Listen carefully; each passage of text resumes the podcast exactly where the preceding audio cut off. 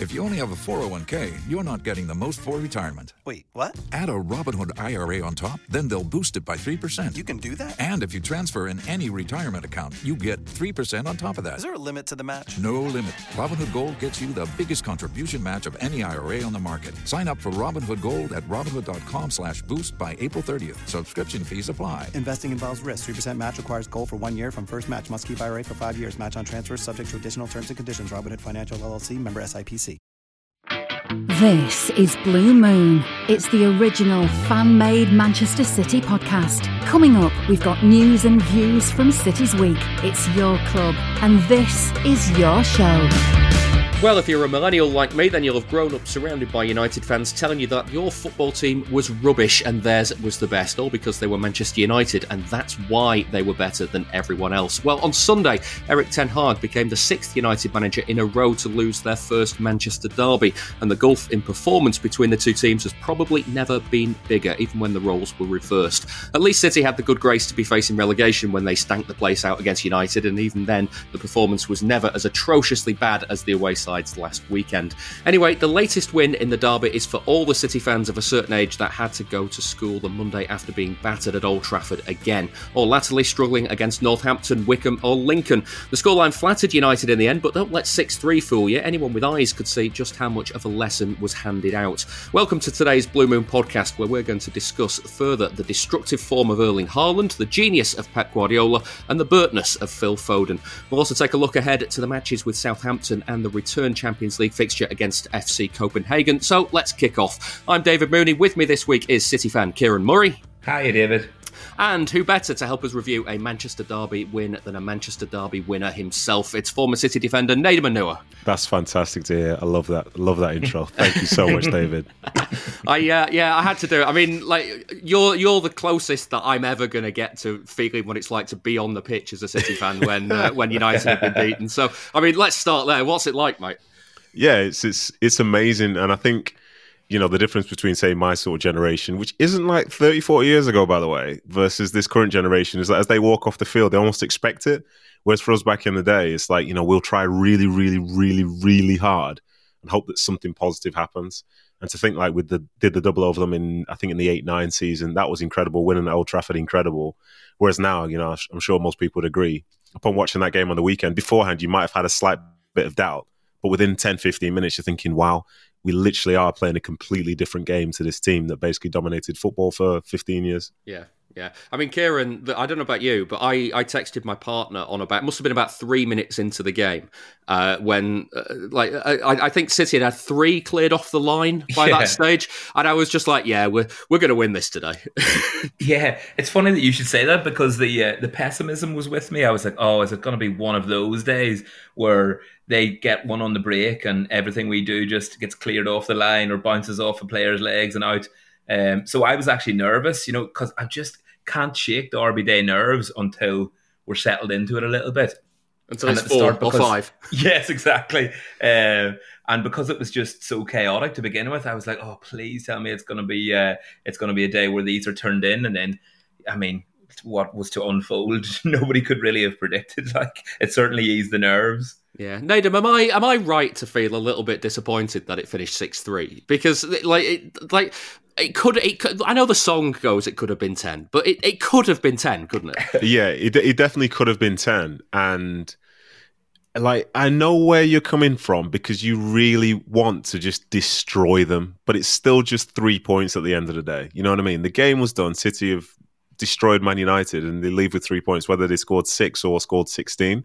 So you could say maybe you know you'd like to see them really, really finished off, but I think there were benefits that came at the end of that game in terms of other people getting game time, Laporte getting a chance to play a little bit, and seeing one or two other people get the opportunity. So you know that's the reality of it. They still wanted to do well, and obviously the situation, the setup was different.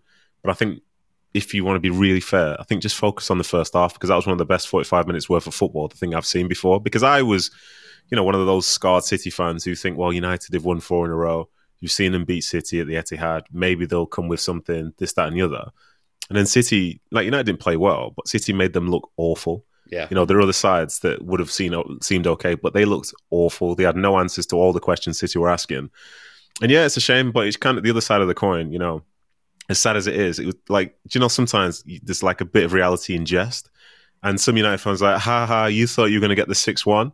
Like, that's really sad. And then it's like, ha, we, uh, we, we won the second half. like, you did. But the fact you're saying that suggests that you as a football club are nowhere where you used to be. And you're actually in a very, very desperate place if you think that winning a second half 3 2 against a side which had changed and the momentum had gone like those are desperate times because if listen for me, if City needed to score ten goals to win a league that game, would have scored twelve. So let's not really kid ourselves and say United outplayed City in that second half at all. Yeah, I mean the, the, the other thing of all of this, Ciaran, is Nedum was speaking. Then uh, I got to be honest, I remember saying that as a as a kid. Do you know what I mean? And it, like it, it feels, it, it, you look back at it and you think, God, I, like thank God I like thank God I didn't genuinely believe it. Do you know what I mean? Yeah, yeah. Um, you used to clutch at any straws back in the day, didn't you? Just anything that was available there to hold on to it was just was just amazing. Like I still remember the um the League Cup semi final, you know, where we beat United, the Tevez sort of one. Like for some reason I hold that up in the highest team, even though we lost in the second leg, because you know there was just so little to hold on to back then. Um so to to absolutely demolish them to the point where they're uh, cheering sincerely and earnestly um, winning the second half or scoring those two goals. I mean, City fans around me were were mocking their cheers, ironically. I've, because... I've just remembered there was a bit that there was a bit where the City fans were olaying United's yeah. passes.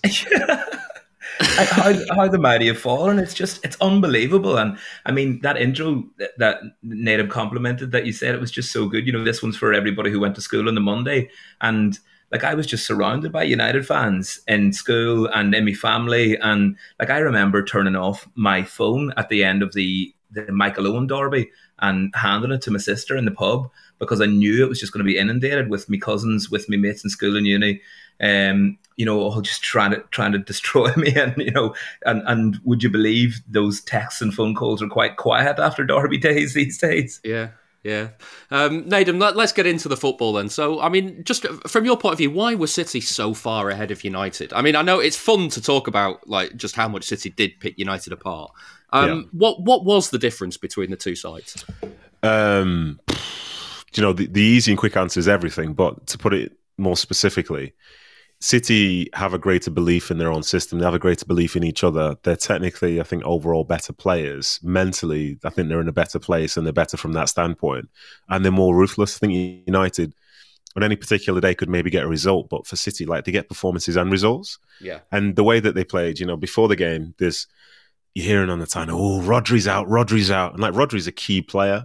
It's like, oh, Gundogan's back there. And but I was thinking, we just saw seven days earlier, Gundogan was playing that position for Germany. Like he's he's he's not a bad player. He's all right, isn't he? Yeah, yeah and like and then Ruben Dias is on the bench. It's like oh, and I'm thinking, well, it's Pep that's picked the team, and the guy that's playing instead of him, one of them's a Swiss international, the other one's a Dutch international. Like this isn't one of those teams whereby you can essentially live or die by any particular individual. Like you might lose something, but you don't lose everything. And I think in the way that they played, it was just a slightly different take on what City are but they were magnificent. The mentality in terms of moving the ball, the change of speed when they needed to have it. You know, the big fella going and just causing havoc against those centre backs, and the, the service, the delivery, like it, it was in that first half, it was nearly perfect. Obviously, United kind of played into it because you know there's this within football, there's this sort of myth that you know you've got people there, so everything's under control. It's not true because they're being passive, and I think for some of those goals, you can see red shirts, but they're not actually doing anything. Yeah. I think if you want to go and try and play against better teams, you kind of have to get into their faces in key areas, and they didn't do that. And I think that's the sort of sense that's different because for City, every time United in that first half specifically, we're trying to catch City on the break, somebody was chasing back, chopping someone down, you know, and actually affecting the game. So I think it's more so a game understanding, the level of confidence, the level of belief and level of understanding around each other in terms of what they need to do. Because these players now, you know, it's obviously it's a metaphor, but they could play blindfold because they know exactly where someone's going to be. They know exactly what someone's going to do, and that's why when they play and they're fluid like this, it's, it's as good as football as you've probably seen your entire life.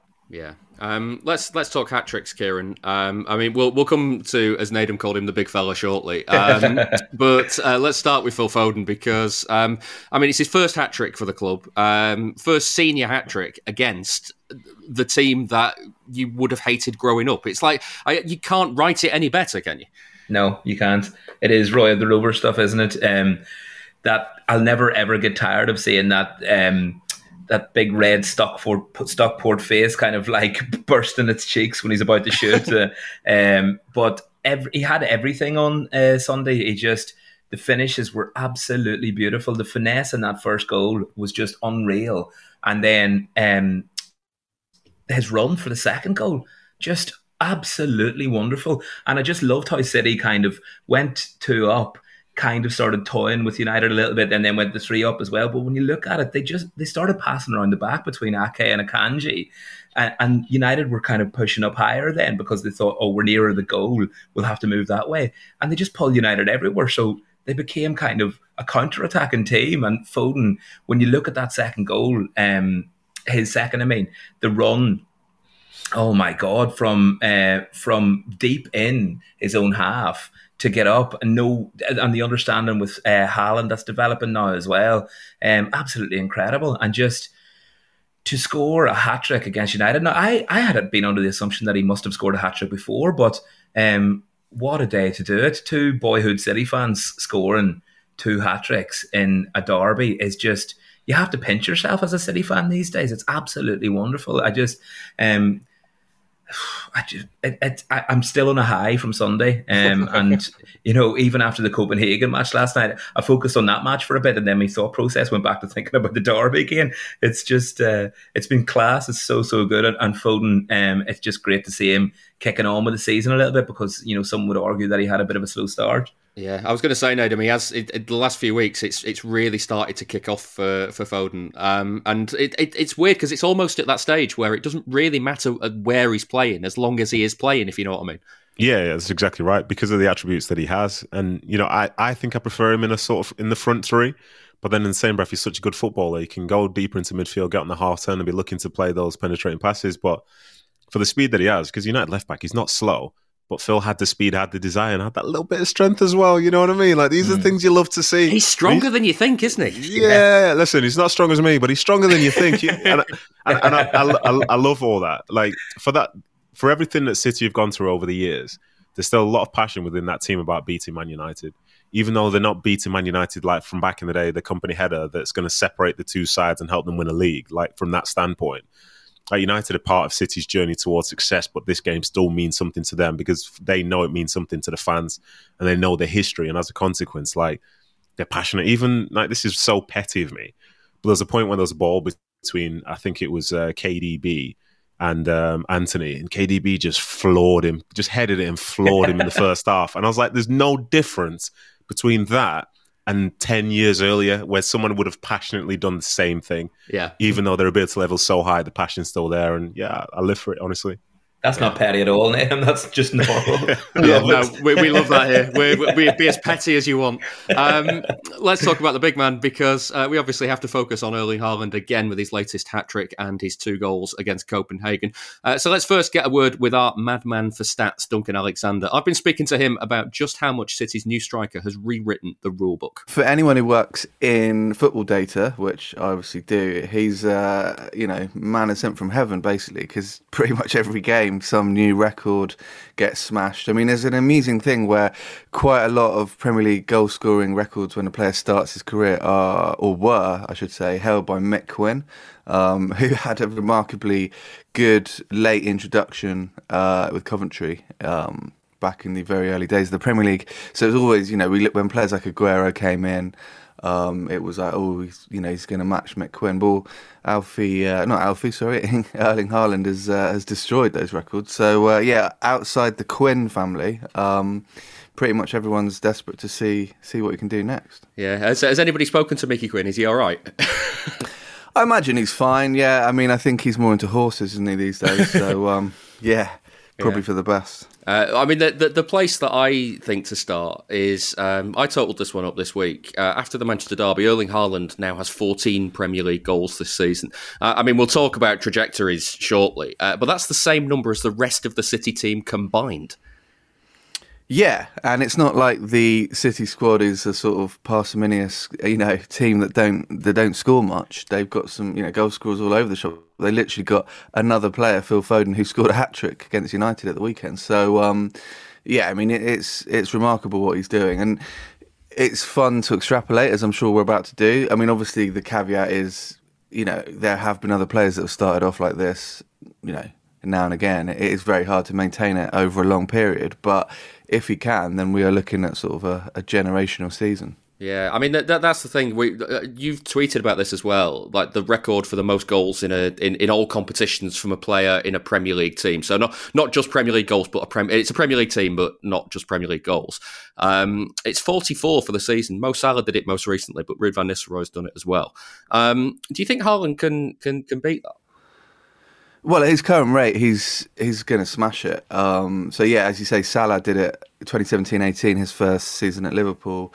Van Nistelrooy kind of goes under the radar a little bit, I think. Although I would say his introduction to United is possibly the the most similar, I think, in terms of a player coming in from a league that maybe people were like, I'm not sure if you know obviously a good player, but will, will, they cut it in the Premier League? So I think there's quite a lot of comparisons there. But you know, as it stands, Haaland's on course to even challenge um, Dixie Dean's record of 63, obviously 60 famously in the league in 1927-28. He also got three in the FA Cup, the uh, the only other competition around in those days. Um, now, obviously, the Dixie Dean thing is, you know, every kid growing up knows that that number 60, nice round number. Um, it's you know, even Messi and Ronaldo never got to 60 league goals in a season. Obviously, Messi, I think, reached 50 in one one campaign. I think you know, no one scored over 40 league goals in the top flight since Jimmy Greaves um, back in the 60s. I think that's probably the, the most realistic target at his current rate. You know, that, that obviously allows for maybe a bit of a slowdown, maybe a few games out injured now and again. Um, but I think that's definitely within his grasp in the league. And yeah, I think well above 50 probably all comps, which would be amazing. Yeah, and I think the, the other the other interesting one here is he he signed a five year deal at City, and uh, he was asked in his in his opening press conference, you know, um, are, are, you ready to settle down roots at a club? And he and he said, well, I've signed a five year deal. Let's let's start with that. Um, and Alan Shearer's Premier League record of 260 goals. You you tweeted that Saturday, the 27th of February, is uh, 2027, is the current yeah. kind of the point at which he will pass that if he stays at his current rate. Uh, that's within his five year contract. That's mad.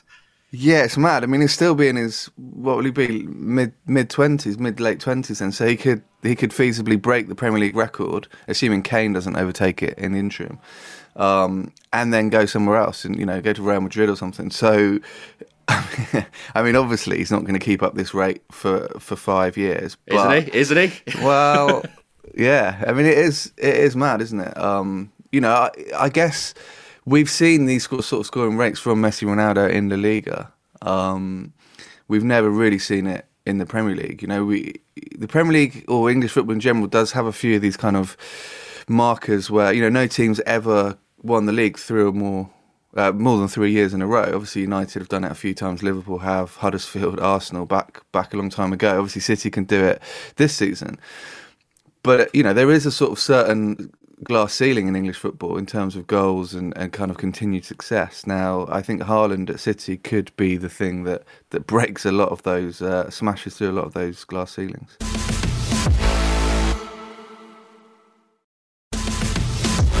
You can listen to the show ad free by joining our Patreon, patreon.com forward slash Blue Moon Podcast. The obsession is is with touches as well because uh, I know I know City fans get a little bit upset by the focus on the number of touches that, that Haaland is having, but mm. I'm I'm fascinated by how how many goals he's scoring with how few touches he's having. Yeah, he's scoring a goal every 13.6 touches at the moment, which is pretty remarkable. Um, he's also got three assists in, in there as well, which you know only three players this season have got more than that. Kevin De Bruyne, obviously, Bernardo Silva, and Bukayo Saka at Arsenal. So you know all players from the from the top two sides. But you know Haaland's along with you know on three with a number of players across the across the league. So if you actually add those in as well, I mean it's almost the most productive kind of ball touch uh, ratio I've ever seen, really. I mean, obviously, he said, yeah, that's fine. I'd, I'd, like to score with every touch. And I saw Guardiola come out and go, no, no, no, no. please, please do more than that. I think it's kind of slightly paining Guardiola that this, this machine is just, you know, rattling in goals. And But he is, you know, anyone that watches the games, he is offering a lot more. His movement, I think, I mean, I you know, as a non-City fan, but someone who watches a lot of Premier League football, I, I must say that this season, I'm kind of looking forward to City games more than I have in recent seasons. I think when Aguero's in his pomp, it was the sort of same. It was quite exciting. I think maybe the last couple of years has, has kind of become a little bit formulaic. Um, you know, obviously successful, but but this year there's a real sort of excitement because Haaland really is you know offering something new, and I think he's allowing other players within the team to, to do more stuff as well. So uh, yeah, I, I, don't know what you you you know you think from a City fan point of view, but that's definitely how it feels from the outside. I think I think there's there's almost an element of a bit more chaos in City this season, mm. um, just because of, of it's almost as if De Bruyne looks at, at, the box and goes, "Well, Haaland's in there somewhere, so let's just put it in and see what happens." Um, the, the, other the other one that I that I kind of spotted this week um, was Richard Jolly tweeted that um, Alfie Haaland scored three goals for City, and now that means that Erling Haaland has scored a hat trick for every goal that his dad scored for City. yeah, good spot. I mean, it's yeah, it's just mad, isn't it? He's obviously you know matched Cristiano Ronaldo's hat trick total, but done it after eight games. It's just um, he's rewriting the, the books. You know, I mean, obviously Sergio Aguero does have the most Premier League hat tricks, but it took him you know nearly four years to get to three.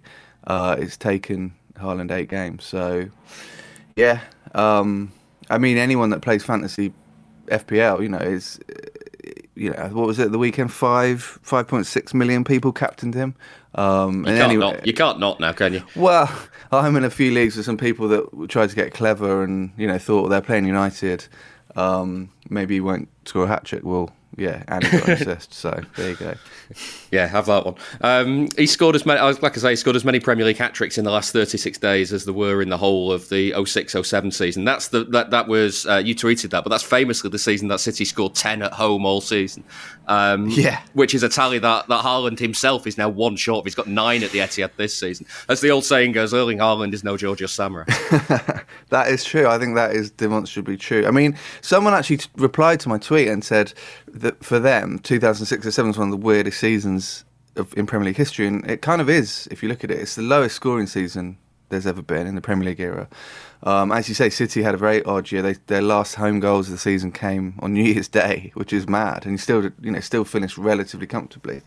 Um, as you say, only three hat tricks uh, all season as well. So it's a, it was kind of, I guess, the peak of the sort of Mourinho, Benitez, um, who needs goals? Let's just you know grind out one 0 wins forever, sort of.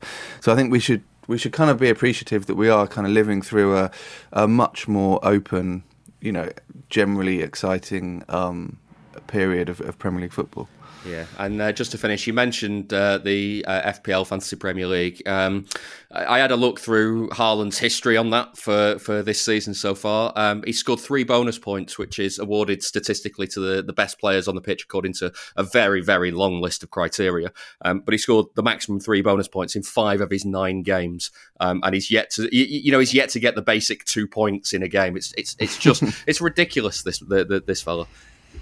Yeah, it's it's fun, isn't it? And it's like I'm sure, like with all all sports, you know, someone arrives on the scene and is is incredible, and at first everyone's super excited. I mean, if as posited earlier, he does carry on for five years at this rate. I'm sure by not for City fans, obviously, but generally, I'm sure people will be eventually like, yeah, please stop scoring hat tricks. You're devaluing our beloved low scoring sport. But you know, at the moment, I think it's exciting, isn't it? Because it's it's not been that often in, in Premier League history, despite all the big clubs that there are and the, and the financial power they have, that that've been able to bring in a player like Haaland at this point of his career. You know, it's it's often been later on in a player's career, or you know, or you know, I guess Aguero is kind of that. Uh, probably a, a, good comparison, but generally, you know, Haaland has been posited as one of the two, you know, along with Mbappe as the two sort of, you know, big world stars of the new generation. And um, to see him, you know, in his pomp, hit the ground running like this is is pretty exciting.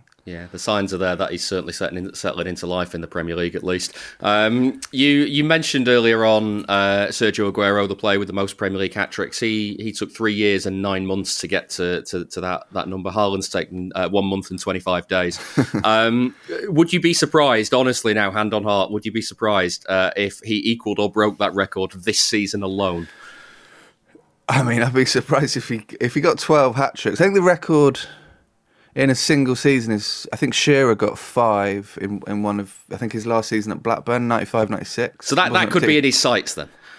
I think that's definitely gonna go yeah but I mean I think Aguero's safe at least till next season so that's something at least but yeah I mean that's that's a good record actually to go for but Shearer had a weird year that I mean he only he only scored in the 20s but got but got had five hat tricks it was kind of like um, you know momentarily good, and then obviously that was his last season before going to Newcastle. So, yeah, I think um, I think that's definitely something that Haaland can can aim for.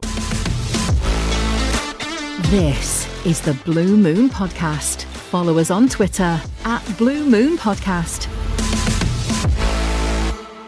That was Duncan Alexander from Opta talking about uh, Erling Haaland's numbers. Um, I mean, Nedum, if you didn't see Haaland's uh, performances in these last two games, or, well, I mean, all season, you would think it's made up, wouldn't you? Yeah, this this what like I am like I love it, but then it's still every time I believe that it has to stop because the expectations are getting so ridiculous now that you know if he doesn't score a hat trick, people are like, "Well, did he have a good day? Did he have a bad yeah, day?" Bad, You bad day at the office. He only got two. exactly. But there'll be there'll be some games he'll play in between now and the end of the season where he might not score, but he could be influential. You know, and that's the thing, which is a shame because now it feels like that'd be a mile off because someone will say he's not performed because he hasn't scored, but he off- offers so much to the team. And you know, one of the narratives that I've heard go on, and I, I want to try and nip this in the bud very very early. Is people say, "Oh, he's not had that many touches. He's not had this." So I, I challenge someone to sort of answer this for me. How many touches should he have? and they'll probably not have an answer. So then you ask yourself, well, what's the bar? You know, if if if somebody is on the field, they serve a purpose. You know, they are doing something. It's it's arguably like some goalkeepers who don't get tons of touches, but they organise the defence immaculately. You know, it's not necessarily about the really obvious thing that you see. There's some of the other bits within it, and those runs that he makes. Say, for example, Foden's first goal. If Haaland doesn't make the run to the sort of like far post at full speed, then there's no space for Foden to get in and do that. yeah. But does that mean Haaland's doing nothing, or does that mean that he's doing something? Like there's you you're always involved in the game, and he's he's been absolutely incredible. And I think he's not just shocking the fans; I think he's shocking some of his teammates as well because they, they all knew he was good. But this sort of like rate of finishing, it's, it's bonkers to the point where I was on a City show yesterday, and someone wrote in and the question they asked, which sort of put it all into perspective. Because I, so I personally think Messi is the greatest player of all time. Like I, I love him. And someone said, "Do you think Haaland will be able to beat Messi's goal record for a calendar year?" And the number was 91 goals. And I thought about like playing in my career, and like that's two and a bit seasons worth of goals collectively. You're talking at 70 something games for one of my teams to potentially get to 90 goals.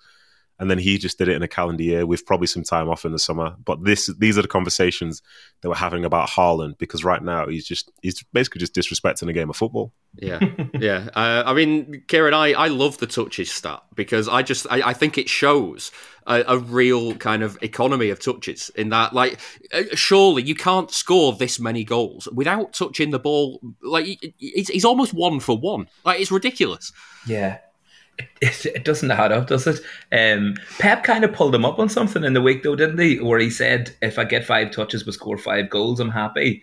Um, and Pep said he didn't really like that. He wants him to be more involved and he wants him to touch it more. And the interesting thing is, Yeah, but that's because if he touches it more, he'll score more goals. Uh, Well, exactly. Uh, he, he, he, ha- he had more touches at the weekend against United, and he got two assists as well as those three goals. So you know, Pep improves players, as we know. Um, but imagine how he could improve Erling Haaland if you know if this is what he's like, and then he's in- instructing him to touch it more or drop a little bit deeper and to hold it up a little bit, and then he pulls off two assists and three goals against United in the derby. Absolutely obscene stats, isn't it? Yeah, David, I've got something for you. This is to put it into perspective, and someone might agree with this, people might disagree. But if you look at, say, the way that football teams are made up, there's only one player that's outnumbered on the field, and that is the lone striker against two centre backs. Yeah, So when people say you should have more touches, well, he's the one person who isn't kind of designed to do that because there are always going to be two people matched up against him. Mm. Everywhere else is kind of one v ones and moving around. But like if the strike, if the nine goes wandering out of position, then he serves no purpose because there's nobody that's going to be keeping those two people back, and that's the that's the job. Every time he threatens a line, because you're scared of his pace and his strength, you leave two people back there. So he might not touch the ball, but he's the reason why there's space in the ten and around it for other players. yeah. So it's so mad then that uh, there'll be there'll be two defenders on him, and he still managed to find himself in so much space in the six yard box and score did- so many goals. I did wonder when uh, when United let him just run free at a corner. I just thought, you know, he's the greatest striker in the game at the moment, lads. You might you might want to follow him at some point. It just like it seems like a sensible thing to do. Um, Nedum, his, his goal run for City, uh, like th- this is goals per game now. Um, it's 2-0, 1-3-3, 1-2, 1-1, 3-2. So he- Yeah. he's only had one game for City uh, where he's not scored, and in that game he got an assist. Yeah. So like like at, some point, like it has to slow down, doesn't it? Yeah, you would think so. You would think so because, like, as more time passes, people have got more film on what he likes to do. So you like to think that create a game plan to make it harder for him. And the moment something becomes harder, you know, the success rate will likely go down. But then in the same breath, like the goals don't become smaller, and his desire for goals doesn't less doesn't lessen either. But it's like it's it, in in our lifetime, seeing people like Messi, the guy from the other side of Manchester, and so on, who score fifty goals a season, it's completely altered our perspectives of football. Because there was once a time where like a great striker was one in two, and now we're at this level where like, well, you know, you Great could carry on, strikers, couldn't two in one. Yeah, exactly. Yeah, if you if you're not if you're not scoring seventy goals in a season, did you really play? You know, it's like it's it's it's just it's so bonkers. But for now, I think um, as we were talking about before, we should just like celebrate it. You know, I'm not telling people what to do, yeah, but these moments where you, you were watching some of the best football of your life, like it's unlikely to last forever. And even with these moments for like Haaland, when he steps on the field, he almost expects to score. But the reality of football is, at some point, there might be a slump, and maybe you'll just go to a goal a game at that point. yeah, yeah. Uh, how would you how would you have defended him? Me, flipping heck, I'd have been sick every time he was playing. I'd be like, I've got that, I've got that northern look. Yeah, I'm sorry, I Ham- can't. I can't hamstrings play. tight No. today, boss. Sorry. he's, he's, he's one of those people like at this moment in time like there's nothing worse as a defender than playing against a striker that's is supremely confident because it seems like everything drops to them like even in the copenhagen game yesterday the second goal that he scored like he's just gone in but it's just crazy how all of a sudden the keeper's tipped it exactly to him there's a sense of inevitability and the only time i've really seen that say in the premier league from like a slightly different perspective positionally was like lampard turning up on the edge of the box like he'd be playing well then there's a cutback and who, uh, we're all fine no we're not here Ah, comes yeah. Frank Lampard. You know that that moment of despair. and, Like for us, we're getting the best perception of it because he's on our side, so we're excited for it. But imagine the opposition when they're coming up against him and they're like, "Oh, for God's sake, here we go. He's going to do that thing again, which he's done a thousand times over already." Yeah. And uh, one final question on Haaland before we move on, Nedum. Uh, you played in a team that scored 10 at home all season. Haaland's Whoa, now whoa, one- whoa, whoa! Ha- Haaland's now Best one ten, short best ten that. goals you've ever seen them as well. um, Yeah, you know, but, but Haaland's now one short of that on his own. Yeah, so what do you what do you want me to say? You know what I mean? As a defender, let's just say let's let's put it this way: let's spin it, let's spin it. And even though Giorgio Samaras scored that penalty in like February against Everton or whatever it was, like we didn't really get involved in a relegation dogfight, even though we didn't score any goals. Therefore, True, true. Mm-hmm. that's arguably the greatest defense of all time. I'm going to put that one will, out there. I will leave Yeah. that one up to the listeners. But, uh, yeah, we'll uh, we'll see what they say. Um, Ciaran uh, Zane has been in touch on the emails to say, uh, "Do you think that the derby was Jack Grealish's best game in a City shirt? I felt like his performance was overlooked in the analysis that I've seen. If there was ever a time for people to appreciate what Grealish brings to this side, this was it." Now, this email came in uh, before the Copenhagen game, uh, which uh, I mean, when you put his two performances together this week, uh, he really deserved uh, at least a goal out of the out of the two performances, didn't they? Yeah, I feel a bit sad that um, the goals and assists mantle has just been attached to Jack Grealish and the hundred million pound tag. He seems to be carrying around a sign, like some Victorian punishment that says um, one hundred million on it, because he just can't seem to shake that, and he can't seem to f- shake the fact that his statistics, um, you know, aren't aren't gleaming in lights, but Yeah, it's a it's a Um, it's a reductive look at what he offers. it, it- a very reductive look, especially when you see him week in, week out, the way we will, um, and you watch the improvement. You know, at the minute, the swagger that there's been, and I think it maybe you know scoring early against Wolves, coming back from injury, hitting the ground running. Maybe the focus is more on Haaland these days than you know than the hundred million pound man. Um, and he can just quietly get on with his game. I really wish he wasn't just the, you know, it wasn't just the barometer to judge somebody by was the, you know, the goals and assists because everything he's bringing to the team at the moment is invaluable. Uh, he's pulling the strings so well. He's dancing through defenders again. He's, uh, you know, what he does really well is buying fouls uh, in dangerous places. He, he won that free kick uh, that Gundogan would hit the post from in the derby. Uh, Dalot was up against him and got booked after what one minute or, yeah, or something. Five, it's certainly first five minutes or so. Yeah, so in the first five minutes. So um, little things that he does like that just really, really impact the game in, in ways that you don't see. And I mean, there's no question in my mind that he's going to start coming up with the numbers where he's sticking it in the net or, or you know putting it in somebody's foot who sticks it in the net especially when it seems like all you have to do at the moment is hit the ball into the box and Haaland will be there for it but um, Pep loves him and it, and Grealish seems to be playing with newfound confidence and a smile on his face and you know, my only worry for him is on a night like last night against Copenhagen that he believes that he needs to score more. So he's trying almost too hard. And it, it, it's almost living in his head a little bit rent free, you know, the fact that he should be scoring or should be assisting because he, looked like he was almost on the verge of tears last night. You know, when he when he put one just wide, it was like, "Oh, please, will this go in for me? Please, will this go in for me?" And I wish he would rate himself you know, for all his other talents and all his other skills and everything else he's bringing to the side. Yeah. Nedum, do you think he is too hard on himself? Um, it's tough to say. Like he, he puts on a very like strong front to say that he's not really concerned by it. But then after he scored in the Wolves game, an interview afterwards, he spoke about how he had a lack of confidence. You know, he said this could be something that sort of helps him kick on. So he is he is aware of the way people discuss him, and he is aware of his impact in the team. And you know, there's a I'm so I'm I'm split on this just because I think he's a very good player, and you know, assists and goals aren't necessarily be all and end all of everything. But as you look at City's front line, there are tons of assists and goals. So it's almost like we're trying to create in some ways a different barometer for him. So he does play well and he does have a huge impact, as was the case, say, with the um, Alvarez goal yesterday when he went on like a 40 yard dribble, taking it directly to people. Like you don't want to play against that. But you know, from the outside, and City fans know. City fans know when someone's playing well. and It's not necessarily down to the goals that they score. That's why you support. We support like certain players other people don't like. Well, we see the bigger picture. But yeah, he's uh, he's going to be a slave to that because for as good as he's playing right now, for example, to put it into that sort of like real world context, he's been selected by 1.5 percent of people in fantasy football. You know, but that's the split between the real game and how you perform in the game from a statistical standpoint because yeah. other people are far higher, even though they're essentially having the same impact. Yeah, and of course on fantasy league, all that matters is goals and assists. So it's literally yeah. So we're corrupted. Yeah. We're corrupted. That's what I mean. It's the sort of paradox of like watching a game of football. You, you're seeing it in two different ways, which perhaps you shouldn't be doing, but that's just the way we are in 2022.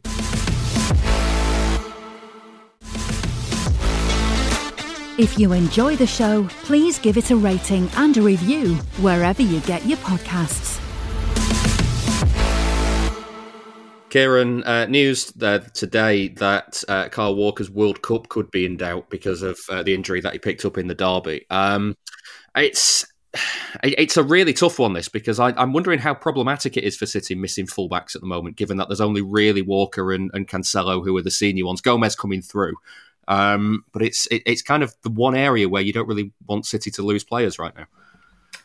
Yeah, you're absolutely right. Um, I feel really sorry for Kyle Walker, and I feel really concerned by what's kind of happened to him in the past uh, four or five months, maybe. Um, he never really had massive problems with injuries, and he's just in and out of the side. And it, it's one of those where when he gets back in, it's only a, a, you know it's a matter of well minutes as it turns out, uh, and he's out again, and, and, this time with a different injury. Um, I would my heart would break for him if he's out of the World Cup as well, but from a city perspective. So you're Irish, though. You don't really care. Oh, well, no, but I like I like to see yeah, um, I like to see City players going to the World Cup, and I like to see um, and I, I like when they're firing on all cylinders. And, I, and you know, I love Kyle Walker. Um, I think he's a massive, massive part of City's recent success, um, and what he brought to right back at the club you know, you just get in your head that nobody else really provides it that way. You know, he, he, had a very particular set of skills and we miss him when he's not there. Uh, and also having to move Cancelo over there limits him because I, I just think he's better coming from left back. Um, so yeah, fullback is one of those, and, and we missed out on Cucurella in the summer, which was a protracted transfer saga kind of thing. Um, we got Gomez, who I think who I think looks good. Um, but again, he's he's at left back, so that would mean Cancelo switching over. Um, so yeah, full fullback, it is an issue. Um, it was nice to see Rico Lewis come on against Copenhagen and get some minutes. Um, because we we might be needing them. We might be needing the youngsters. Um, at this rate. Yeah, I was going to say though, Nedum, of of the players that came in in the summer, um, Gomez was probably one of those that was expected not really to have that much of an impact, but he looks quite handy, doesn't he? Yeah, for sure. Yeah, lo and behold, City recruits someone who can play exactly how they'd want him to. You know, it's funny, that, isn't it? It's crazy. Yeah, all of a sudden yeah. as well yesterday, he's, he's like playing in midfield. Oh, that's that's insane. Fancy that from the recruitment side of things. Yeah, fair yeah. play. You know what I mean? They they get it. They get it. It's obviously nice that he's a City fan as well. That that obviously helps. So you can see he's going to be enjoying his time there. And he seems like he's a hardworking guy, understands the system, wants to make the right decisions, and he's he's young enough to be able to get better as well. So you know, even though he might not necessarily be as glamorous as say Cancelo is in that position, at times you don't need glamour all across the field when you've got some of the best players ahead of you anyway. You need mm. people, as is the case in my opinion, with the two centre backs who are solid they make the right decisions, they're competitive, they don't want to concede goals. And then if you can have that from that side, then the trade off's the same because it's essentially what City are when Walker's on the right, Cancelo's on the left. Maybe Gomez can be that on the left and Cancelo on the right. You know, I'd be more than happy with that. Yeah, I'm interested, Nedum, as well on your thoughts on um, Akanji because he's been, for my money, very impressive since he arrived. But he did he did something during the derby that it was the way he stepped out, read a read a pass, intercepted it, and then took it under control. It just made me think of Vincent Kompany. Yeah, was, I think I remember the point, and it was like quite precarious as well. Yeah. You know, there's been a quick giveaway. And for as much as he defended that well, I think United butchered the attack. Let's let's call it what it is. But it there is there was like he has certain Kompany mannerisms. It's the way that say he moves the ball, the way like he'll he'll be blocking things. It's not like a huge last ditch throw of a thing. It's like he's read it. And those people are always the worst because they they kind of break your spirit because you know when you play the ball, you put your head down for a second, and then all of a sudden as you look up, somebody's taken it away who wasn't there beforehand. So he's very good at that. Fantastic at reading the game. Good decision making. Moves the ball. Doesn't take chances with it but then also, like when he starts coming forward, you can see that nobody knows how to tackle him and nobody wants to tackle him. Yet still, he can make the right decision. You know, so it's lo and behold another good signing. They somehow managed to, to sign somebody who's played in the Champions League before and who is an international in Europe and has played in tons of big games and is going to get better. Fancy that. Yeah, fifteen million quid as well, an absolute steal. Yeah. Um, uh, Ciaran, though, when you when you saw the, the team sheet uh, for weekend, obviously we we talked a bit earlier on about there being no Rodri and that being a big source of panic. Um, I, I, saw a few people that were that were a bit upset that Ake had got the nod ahead of uh, Ruben Dias. Now, obviously, Dias is one of the, the one of those players again, like Nedum says, that's come in and, and, and really made an impact when he arrived. Um, I'm I'm wondering why people don't really trust Ake because again, another solid performance from him he has really grown into his role at the club. Uh, and I'm so glad we kept him because it, you know it was looking hairy at, the, at times in the summer that he was going to go to Chelsea again. Um, I I just think he's brilliant. He's really solid. Um, he does a great job. I, I, mean, he is a sort of squad player as such. But then when he's getting the nod ahead of Ruben Dias, you're going right. He's trusted here. I think um, in Sam Lee and Paul Byas's uh, article for the Athletic at the weekend, they were saying that all it was down to was they wanted a you know a left footer and a right footer because those fine margins um, were going to help City play out that way um, and just uh, curve the balls kind of in you know in those specific directions that they wanted to. And you know I love stuff like that. I think that's so interesting. But what Ake actually brought on the day. Um, he was just his passing was incredible. Um, the way him and Akanji were passing around the back, and then when Gundogan was dropping a little bit, and and they were breaking the lines with their passes into him, um, and then Ake, I think you know, did a couple of like runs forward through space, and and United just were so slack and never went anywhere near him.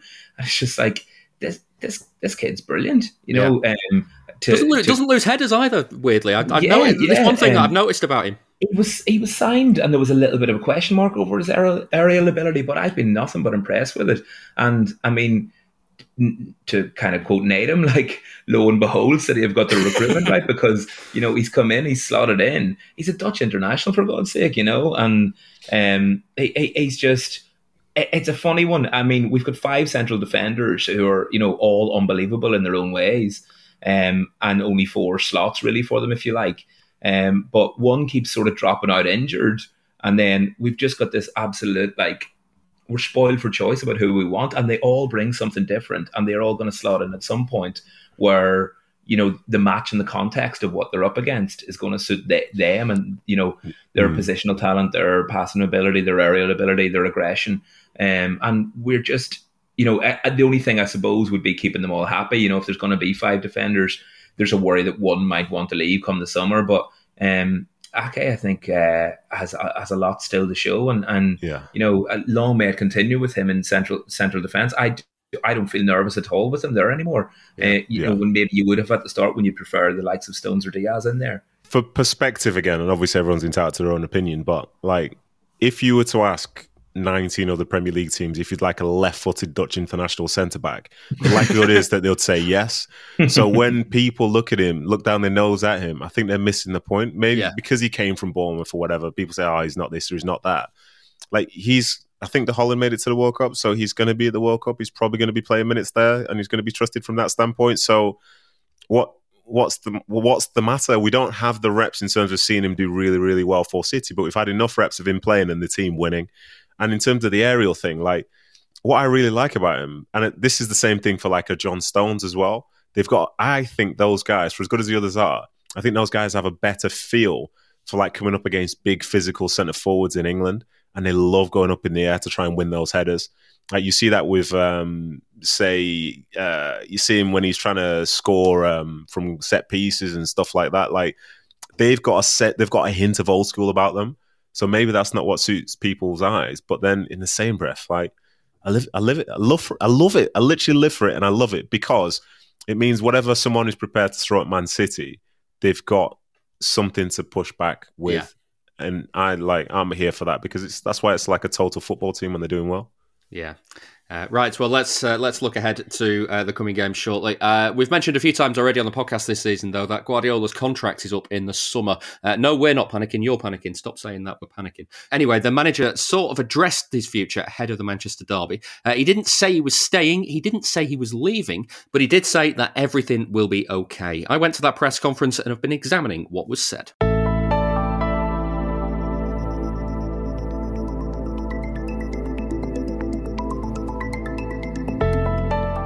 We've been here before, of course. Here's Pep Guardiola speaking to City TV about the decision to extend his contract in 2018. It's a pleasure to work in this in this family, in this organization, in this club, and still I have the feeling, we have the feeling, with the players uh, we have, uh, because I am enjoying every day to work with uh, them, to be with them, uh, to try to do our best for the coming years. He'd just finished his second season and had one more to go on his original deal. That two year extension took him to May 2021. At that point, we all forgot about it, and then all of a sudden, Guardiola's final year was upon us. Despite a slow start to that campaign, news broke of another two year extension in November 2020. Well, as a manager, uh, I have everything that I need. Our chairman, and this time was the main reason, that's why I decided to, to continue. We put on the, the both sides to, to continue or not and at the end we decide the best for for all of us is uh, continue because still we have the feeling that still is not unfinished business and still we have a you know something to do continue what we have done the last years and now here we are again roughly two years on we're in the same situation waiting to hear whether guardiola will extend his deal again this is City fan Dan Burke on last week's show. There's going to be a drop off there for sure. It's a question that's keeping me awake at night as well. I hope to God those rumours that were knocking around last week about him signing a new deal are true because it's, it's, something I don't really want to contemplate either. I just don't really know who's out there. The week before, Adam Carter from statscity.co.uk was hopeful. I'm under the belief that when Haaland's getting offered a, a, contract, they're saying, yeah, you're going to be working under Guardiola. A lot of the new signings always say, I joined to play under Guardiola. And if he's saying, oh, yeah, but he's going in 12 months' time and you've signed a five year deal, that's the only hope I've got that these guys know that something's in the pipeline that's going to happen. Give him a 50 year contract for me. Literally, he can have whatever he wants. Meanwhile, City fan Adam Monk was feeling okayish if Guardiola were to call it a day next summer. The thing is with Pep, he's a trendsetter, so there's so many coaches that want to emulate what he does that there's actually there's so many coaches out there at every level really that that that want to sort of fit his mold. So I'm sure I actually think I don't think it'll be the crisis that City fans think it'll be. Obviously, we're never going to hit the the extreme heights again, but I think we're definitely going to stay at the top of the league and challenging every year. No doubt about that. So, what has Guardiola had to say about it all? Well, back in August, he told Sky Sports that a decision would probably be made this winter. You know, in World Cup, after World Cup, we we, we talk the best for the club, for me, for the club, the best, the first, and after we will see. And that brings us to this week and Guardiola's press conference ahead of the Manchester Derby. He was actually asked about United and whether Erik Ten Hag can bring success back to Old Trafford, but he ended up relating that to his position at City. He knows, I know, everybody knows it would depend on the results. So I'm still here sitting because we won in the past. Otherwise, I would not be here. Erik knows it, and all the manager was before Erik, and now we're not there. They know it. So if you win in the big clubs, you have time. If you don't win, you are more in, in trouble. That speaks to what Guardiola was saying in 2020 that despite what he'd achieved at City already, even he had to earn his contract extension. Then, ahead of the match with United, he went on to explain what foundations are needed for success. The hierarchy is so important. How much time you wanna or you believe with the manager, how many time you give it, give to the manager to okay do whatever you uh, you wanna do. So the result is a part, but I think the club has to watch how they train, how they behave, how they solve the problems, how they handle the locker room, the media, and whatever. And if the you know the club trusts what he's doing, give time. Football, like many things in life, needs time to be solid, to you know to to be something is there. If you change a lot and players and manage, it's more difficult. City have had stability, and not just in Guardiola's time with the club either. The appointments of Ferran Soriano as chief executive and Txiki Begiristain as director of football came in 2012, while Roberto Mancini was still the manager. City were putting their future structure in place.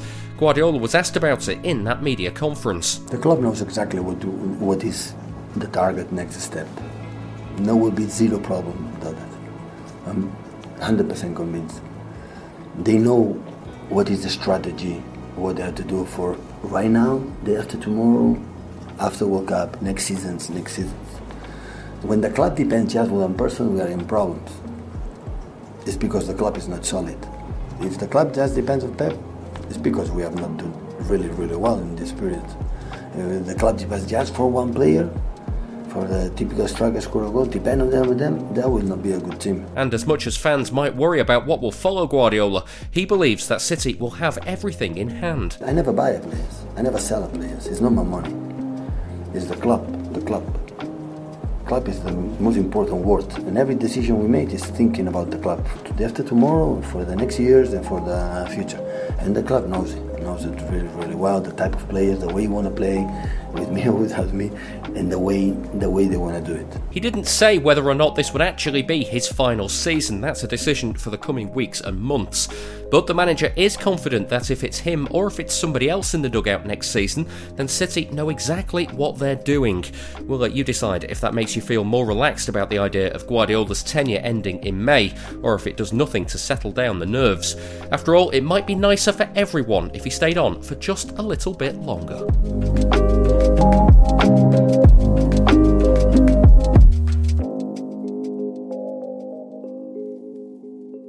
Hi, this is Andy Morrison, and you're listening to the Blue Moon Podcast.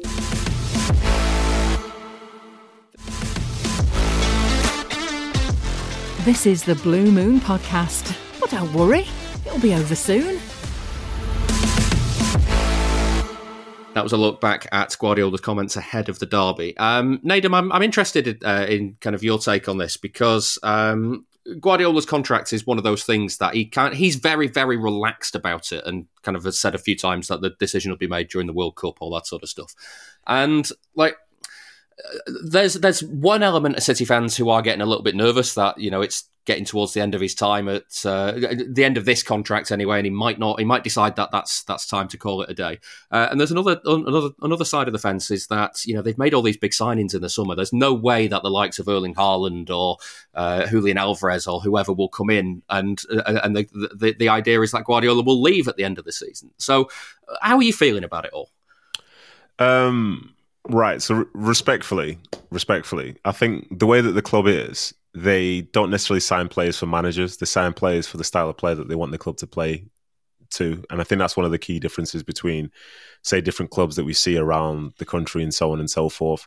And say the moment that Pep does leave, that's going to be a huge loss. But it's going to be a huge opening for whoever comes in because they've got some of the best players in the world who are now obsessed winners on the field, on the training pitch, ready to prove themselves again. You know, this team is like Pep says it himself, like the team's incredible, the team's incredible, the team's incredible.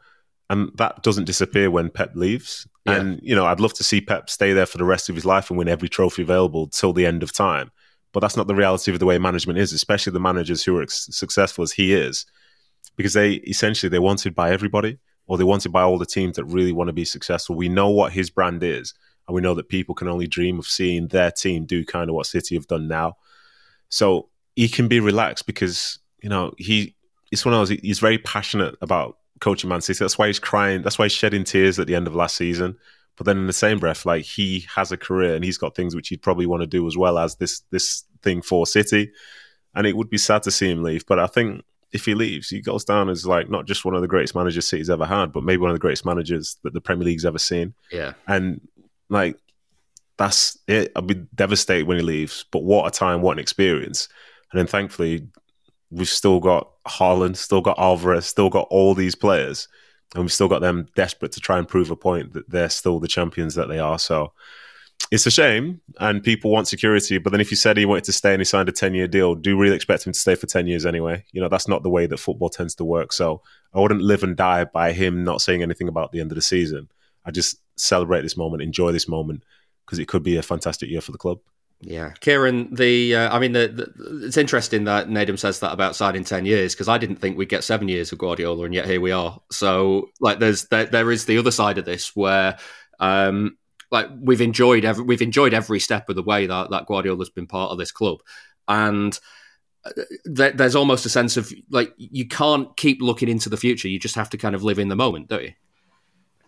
Yeah, and I think that seems to be what he's wanting to do right now. Um, I am as to sort of echo Nedum's point. Um, I, I, would be devastated when he leaves, but you'll also you you'll never see football like this, and and to hold on to what we've seen is just an absolute privilege, and it, it's it's unbelievable. But it's it, the interesting thing for me is that this manifestation of Pep um, could be the best. You know, if it keeps on going the way it is, and um, I mean, it's early days yet, so you never know if it's going to, you know, we if we're going to hit the heights of Centurions or, um, you know, other successful kind of uh, Pep iterations. But it's just, you know, it's so exciting to see what happens this season. There's, um, it's kind of what Nedum was saying earlier on about like not wanting it to end with with Haaland, and almost like you're almost nervous already for when you know it stops with Haaland and the goals, you know, maybe go into a slump or whatever. But you do need to live in the present a little bit more and realize that we are sort of comfortably comfortably the best team in England. I know the league table will say that Arsenal might be at the moment, but um, I'm one of the best teams in Europe and you know the world. And to think where we came from and what we've seen to be sitting where we are now, um, yeah, just enjoy it for what it is now. I think, um, yeah, and, that, and worry when the time comes to worry. Yeah, that little boy who went to school every Monday morning, having lost again at the weekend. He's just just enjoying the last few years. I'll tell you that. Um, let's let's have a look at the games coming up then. Southampton uh, gave City a fair few problems last season. Uh, as with Palace, though, Nedum, I'm wondering if uh, if this is the sort of thing that is fixed just by having Erling Haaland's presence in the box. it definitely helps. It definitely helps. But I think in this instance, all the players are in good form as well. And I think for Southampton, Southampton, like you know, they're in the Premier League. They didn't just get here through a raffle or some sort of lucky dip or whatever. Like they deserve to be here, but they're not in their best moment. And I think for the way that they've been, some of the weaknesses that they've had, you can see City kind of exploiting them. And I'll be honest, yesterday for the Champions League game was the first time where I was like openly not just thinking but saying like City just just miles better. And if City perform anywhere near their best, they're just easily going to win the game, and they easily won the game.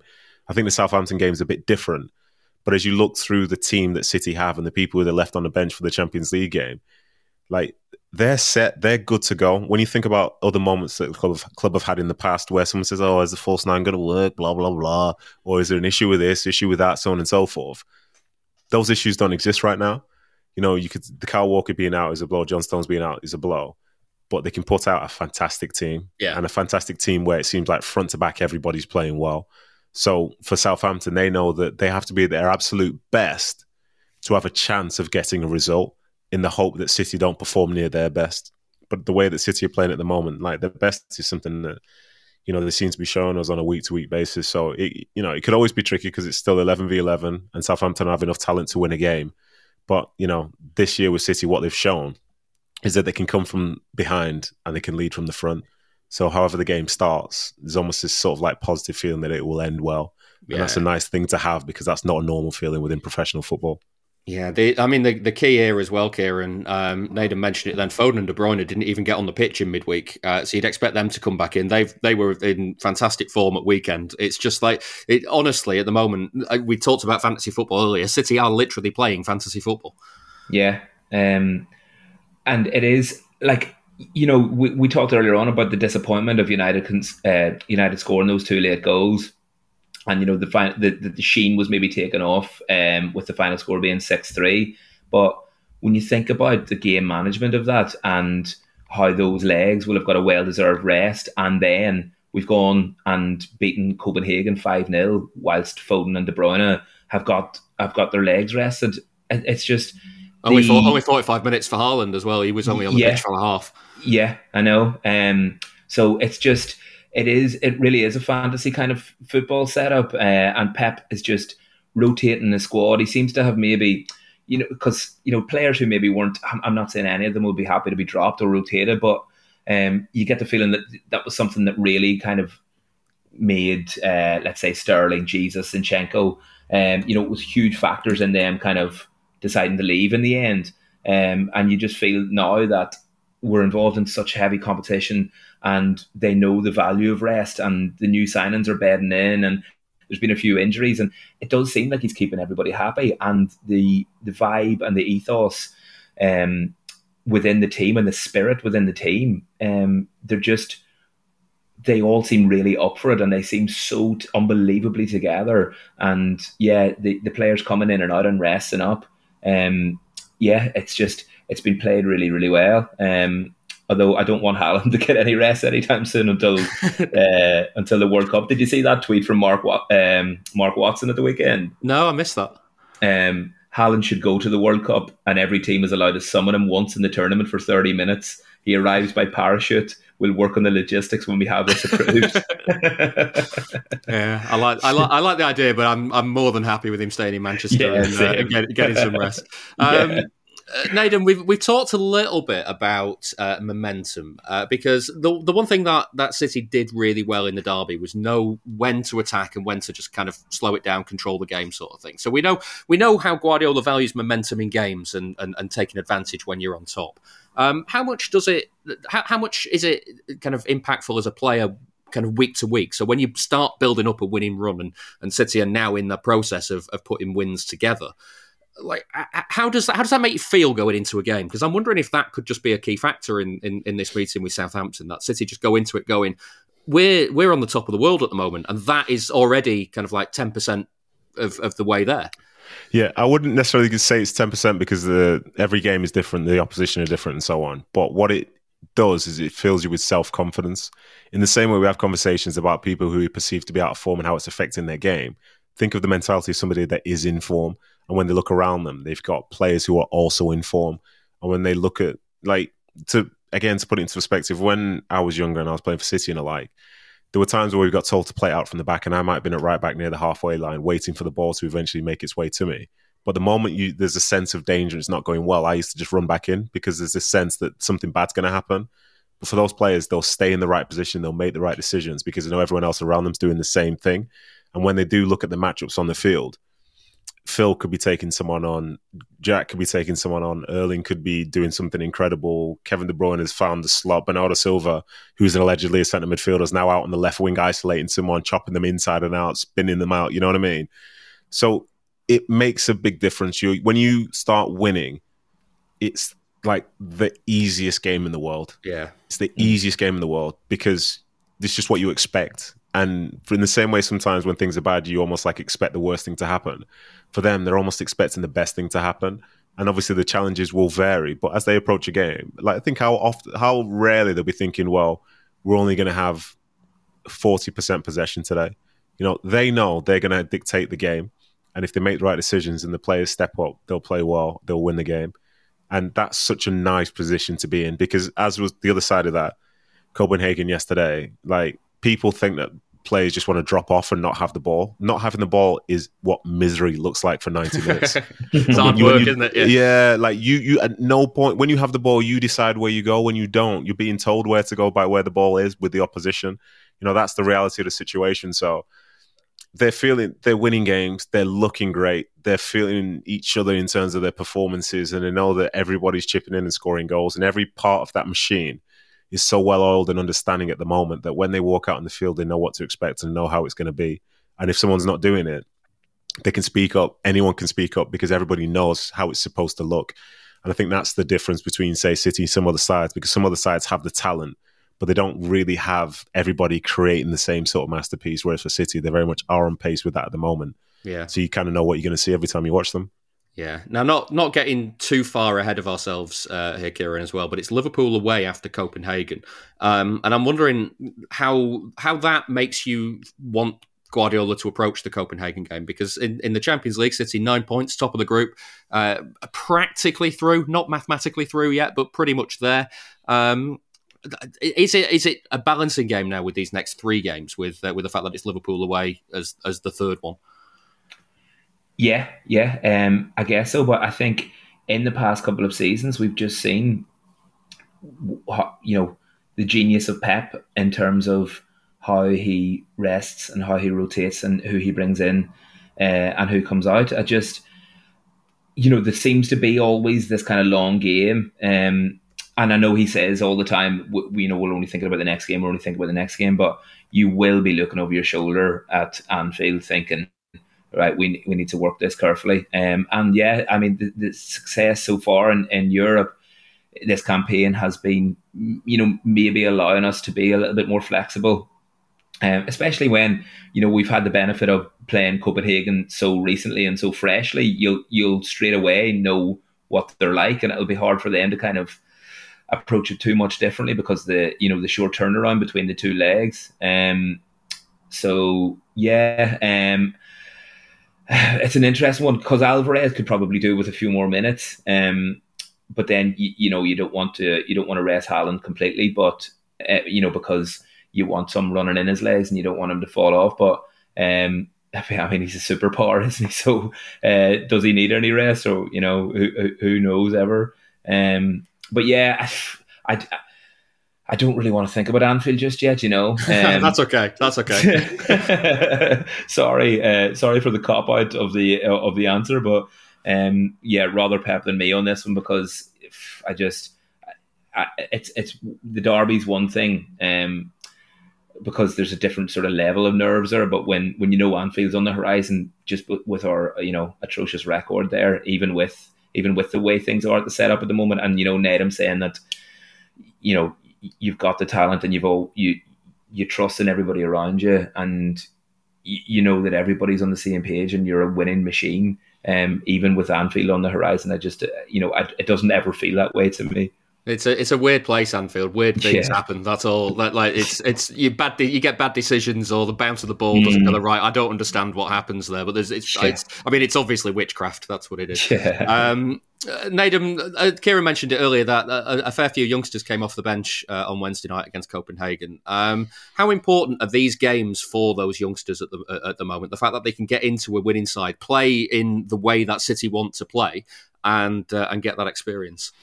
Uh, just to really call this out for what it is, you know, we're talking about them getting game time in the Champions League.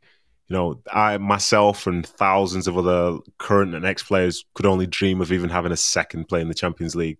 But these guys are being trusted to play against some of the high level opposition around Europe, which is an incredible feeling. But when you, once you see the way that they play, you know they're there for a reason. It's not just because they're young; it's because they understand the system. It's because they're competitive, and even though they might not be as good as the person that's ahead of them, you know they're good enough. That the youngsters are good enough to play in the Champions League.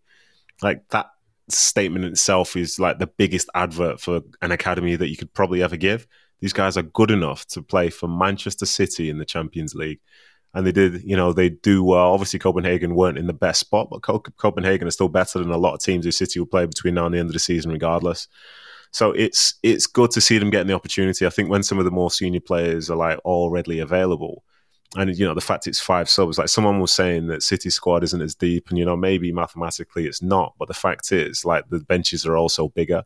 Back in the day when it was like five subs or three subs or even going even further back when it's like one sub you know you won't see you won't be seeing these youngsters there but they're there and they're ready. And that's what i love because they always make a good account for themselves. And even though you know when the biggest games appear you wouldn't necessarily expect them to see them on the starting list you know they'll be ready because they've had game time, they've played in big moments, and they've played alongside some of our favourite players for City now. So I'm I'm yeah. delighted for them, delighted for the academy, and delighted for those guys because you know there's a there's a there's a difference in my opinion anyway between making your debut and just saying yeah I played in the Champions League because it's not too bad, is it? Yeah, not at all. Um, just out of interest, before we get some predictions on the board, uh, does anyone know who scored City's first ever goal against FC Copenhagen in their stadium, Parken? Gosh, well, I don't know. If it, mm, let me let me think. Is it? Oh, hang on, is it me? It is, is you. It yes, it is you. Oh um, my god! Yeah, yeah. I, am interested though because uh, I've just read this in your book. Um, Craig Bellamy was square of you when you took the shot on. Um, yes, given yes, given that it, it, it, just about crept in. Uh, did yes. he, what, did he, what did he say? Yes, he uh, congratulated me, and um, I was also very relieved. And if someone can, you know, you can go and find that goal back, like everything until the finish was very good.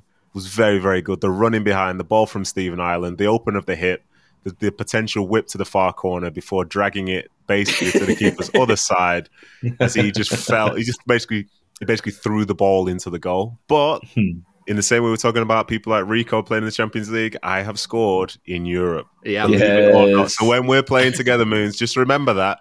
I have scored in Europe. Just remember that. I, I don't know if I've mentioned this on the podcast yet so far as well, but you have also scored past me because uh, you rolled a, a, really nice pass back to me last time we played together, and yeah, uh, I, I, I, went, I, went, to take a touch and just just let it straight through my ah, legs. Technicalities, so. technicalities. We yeah. don't need to discuss that. You're being too open and honest. Let's not worry about that.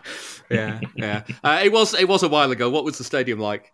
Well, the stadium was only um, only three stands were built. The fourth stand was actually being redesigned, I think. So that that's the backstory to that goal. So we were traveling, we were playing there, and we got there the day before, trained at like six p.m. the night before, which was like standard fare for your tours around Europe, which is incredible looking back, by the way. And um, they had this big banner over the stand, basically, which had fans painted on, so they it half looked like there were people there. You know, you can picture it. And I remember seeing it saying, if I score in this end, I'm going to celebrate in front of that stand. But me being who I am, it's clearly not going to happen because I'm not going to score.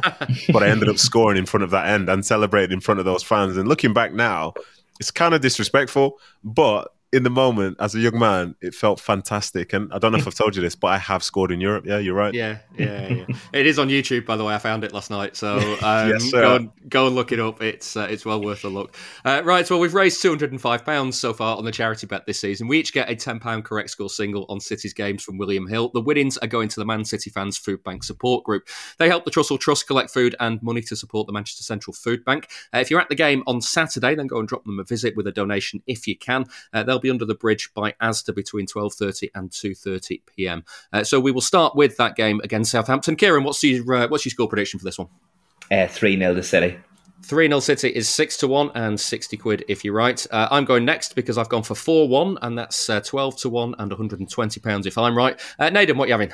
I've gone 4 2, just an absolute shootout. Should be fun. Hope it is because that's 35 to 1 and 350 quid if you're right. Uh, that brings us on to Copenhagen. I've said 2 0, which is uh, 6 to 1 and 60 quid. Ciaran?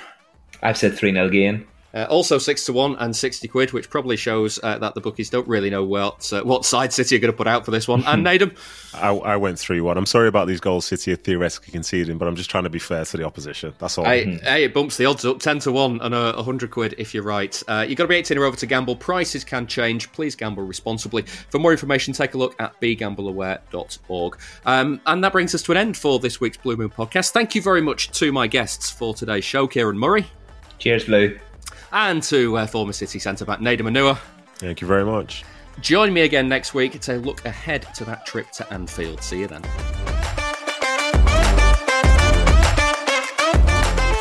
That was the Blue Moon Podcast.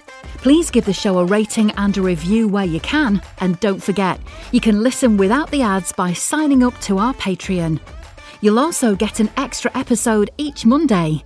Here's a clip of this week's it's very much the Andy Morrison game. That one. It was.